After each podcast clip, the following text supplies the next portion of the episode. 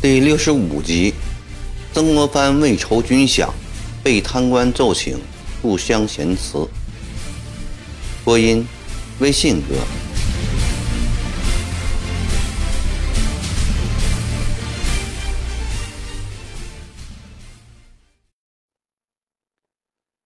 江中源、吴文荣的先后兵败而亡，给曾国藩刺激非常大。江中源与曾国藩相交十余年，曾国藩赏识推荐他，江中源也不负期望。军兴以来，建楚勇，守城池，屡立军功。两三年间，便由署理知县而升至巡抚，为湖南读书人走立军功而显达之路树立了一个榜样。江中源为谢曾国藩的知遇之恩，多次向朝廷禀报曾国藩在衡州练勇的业绩，并为他争取了扩勇的合法地位。在今后的岁月里，无论是在战场上还是在官场上，江中源都是曾国藩可以靠得住的朋友。不想正在功名日隆之际，却突然应了当年。以节烈死的预言，如同心中一根支柱被吹断。曾国藩心里有种空荡荡的感觉。吴文荣是曾国藩戊戌年会试作诗，是一个与曾国藩有大恩的人。吴文荣从贵州巡抚任上奉调为湖广总督，途经长沙时。书报曾国藩来长会见，曾国藩因军务繁忙不能离开。吴文荣到武昌后，多次请曾国藩派勇相救，并奏请朝廷下令调派。曾国藩因对湘勇出省作战无把握，宁愿冒着有负恩师与朝命之大不韪，都不肯派一兵一卒北上。他写信给恩师，让他坚守武昌，等几个月湘勇训练好了以后再出兵。但朝廷的严责、湖北文武的讥讽，使得吴文荣不得不亲到前线督兵。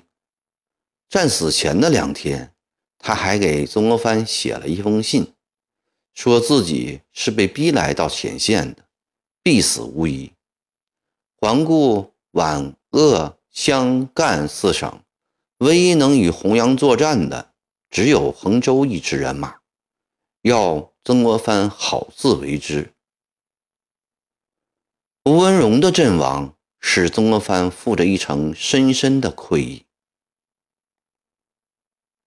正在此时，接到报告说，围攻武昌的太平军分兵为二，一支。由北王之弟韦俊统领，继续攻打武昌城；一支由翼王胞兄石祥珍与秋官右正丞相曾天壤、春官右副丞相林绍章、金正将军罗大刚等统帅，名号征湘军，挺进湖南，要打通天津至两广的道路。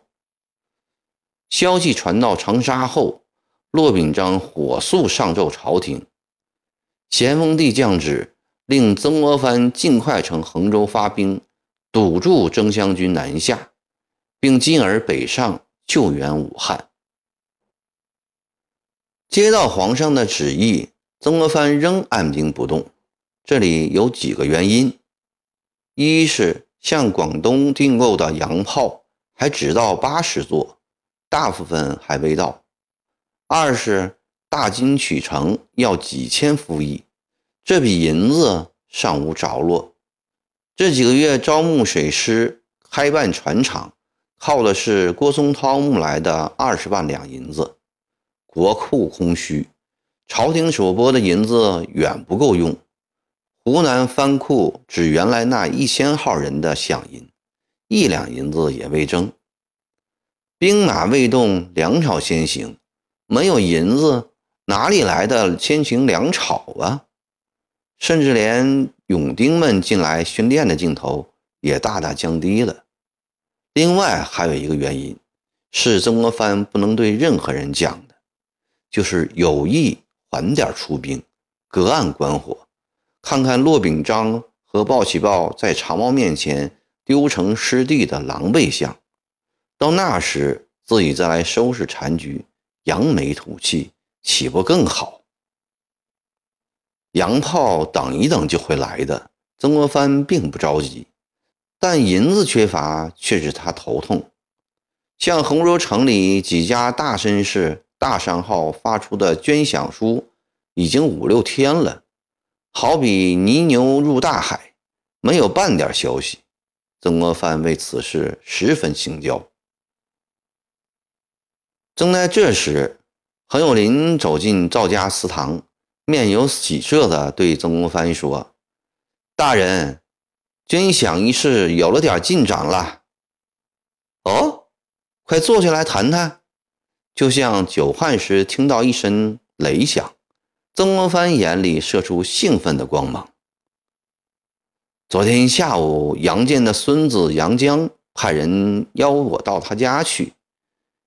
杨江为户部候补员外郎，两月前丧母回衡州，其祖父杨健。以湖北巡抚致仕，杨家是衡州城里绅士中的首富。曾国藩对杨江相邀甚感兴趣，忙问：“足下跟杨江熟？”十多年前，卑职和他在东周书院是同窗，彼此相处的还好。当即，我便过了桥，到江东岸杨府。杨江说。他收到了大人的信，对大人在衡州训练秦王之时十分钦佩，愿意尽力相助。这几天衡州城里也有几户绅商与他商议捐饷的事情。杨延外郎急公好义，真是国家忠臣。刚才还只是听到远处的雷声，现在真的要下雨了。曾国藩很高兴。杨家是衡州城里最有影响的士绅，只要杨家带头，几万两饷银就不难得到。不过杨江说他捐银可以，但是有一点小小的要求。他有什么要求？曾国藩的目光变得锐利起来。彭玉麟微微一怔。呃，杨江说：“请大人代他上奏皇上，准许为其祖父在原籍建乡贤祠。”曾国藩摸着胸前的浓须，沉吟起来。他对杨健的情况是最清楚的。杨健是衡阳人，嘉庆年间进士，授户部主事、累官郎中，外任府道运司。藩司道光初任湖北巡抚，道光二十五年在衡州病逝。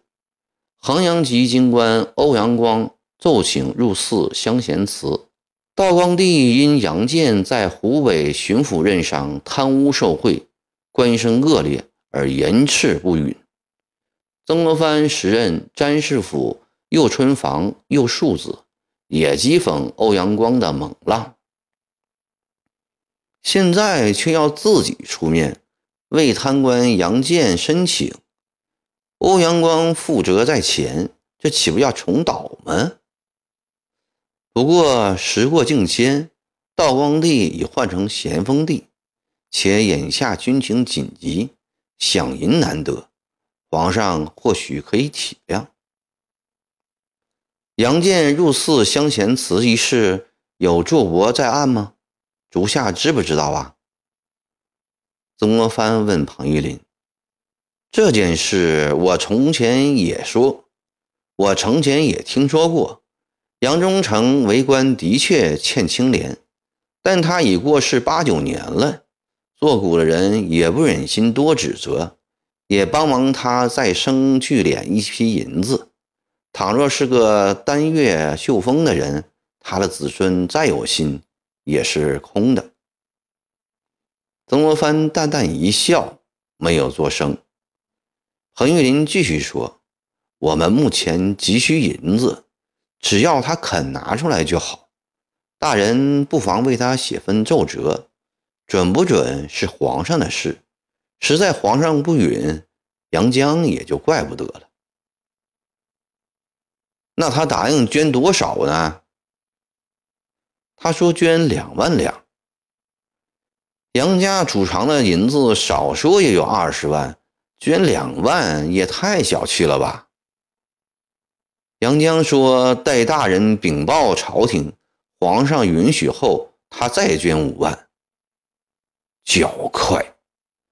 曾国藩在心里骂了一句：“杨江捐两万是少了点，不过只要他一带头，其他绅商都会捐一些，凑起来。”大概也不会少于七八万，只是他们都希望朝廷能给他们以奖恤。